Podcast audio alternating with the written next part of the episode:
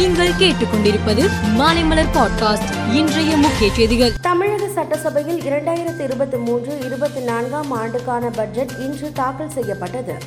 அதில் தகுதியுள்ள குடும்ப தலைவிகளுக்கு மாதந்தோறும் ஆயிரம் ரூபாய் உரிமைத் தொகை வழங்கப்படும் என்று அறிவிக்கப்பட்டுள்ளது. இத்திட்டம் அண்ணா நினைவு நாளான செப்டம்பர் மாதம் பதினைந்தாம் தேதி முதல் வழங்கப்படும் என்றும் மகளிர் உரிமைத் தொகை பெறுவதற்கான வழிமுறைகள் விரைவில் வெளியிடப்படும் என்றும் தெரிவிக்கப்பட்டுள்ளது. இத்திட்டத்திற்காக பட்ஜெட்டில் ஏழாயிரம் கோடி ஒதுக்கீடு செய்யப்பட்டு உள்ளது.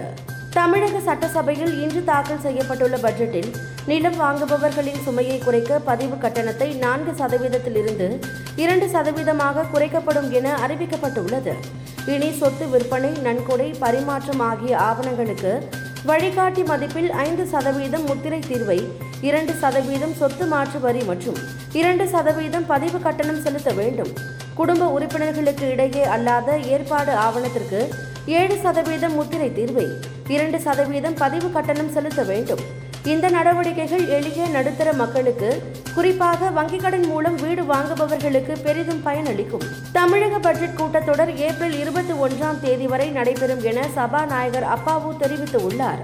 பட்ஜெட் மீதான விவாதம் மார்ச் இருபத்தி மூன்று இருபத்தி நான்கு இருபத்தி ஏழு மற்றும் இருபத்தி எட்டாம் தேதிகளில் நடைபெறும்.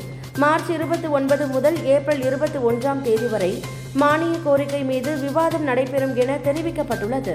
இந்தியா வந்துள்ள ஜப்பான் பிரதமர் புமியோ கிஷிடோ இந்திய பிரதமர் மோடியை சந்தித்தார். இருவரும் டெல்லியில் ஹைதராபாத் இல்லத்தில் இரு நாடுகளைச் சேர்ந்த உயர்மட்ட குழுவினர் அடங்கிய கூட்டத்தில் நேரடி ஆலோசனை நடத்தினர். இந்த கூட்டத்தில் மத்திய வெளியுறவுத்துறை அமைச்சர் ஜெய்சங்கர் இந்திய பாதுகாப்பு ஆலோசகர் அஜித் தோவல் உள்ளிட்டோர் கலந்து கொண்டனர்.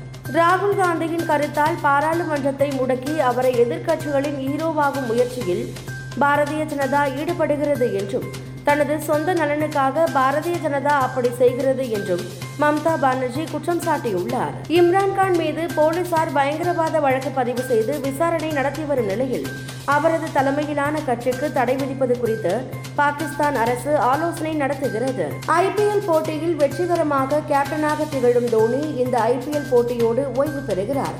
எனினும் அடுத்த மூன்று அல்லது நான்கு ஆண்டுகளுக்கு ஐபிஎல் போட்டியில் விளையாடுவதற்கு போதுமான உடல் தகுதியுடன் தோனி இருக்கிறார் என்று ஆஸ்திரேலிய முன்னாள் வீரரும் சிஎஸ்கே அணியின் முன்னாள் வீரருமான வாட்சன் தெரிவித்துள்ளார். மேலும் செய்திகளுக்கு மாலை மலர் பாட்காஸ்டை பாருங்கள்.